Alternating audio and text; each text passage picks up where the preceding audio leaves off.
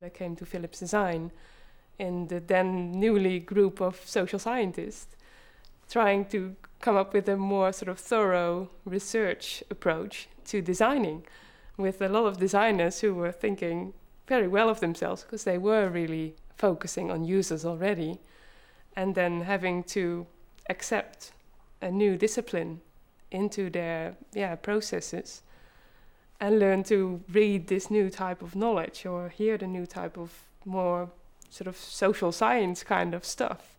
And I think it actually took a couple of years before we understood each other, really understood each other, because we do talk different languages. And it takes a while to get out of your own box, so to say, and realize that you talk in a certain way, that you, yeah, first say a lot about methodologies and sort of trying to uh, act as a responsible researcher, and then finally you give your results and conclusions. And then most designers have sort of left the room, at least mentally, you know, like, okay, come up with the goodies. so you have to shift it around and come up with the most relevant stuff first, which you can actually do something with in product design.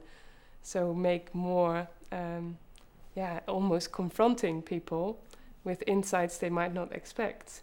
And then when someone's triggered, they will come up with asking the questions how you came up with this knowledge, what were the methodologies, and where does this knowledge come from. So yeah, it's it's communication and trying to come up with the right tools to communicate knowledge about users. That's yeah, it's really uh, an excellent challenge, and I enjoy it.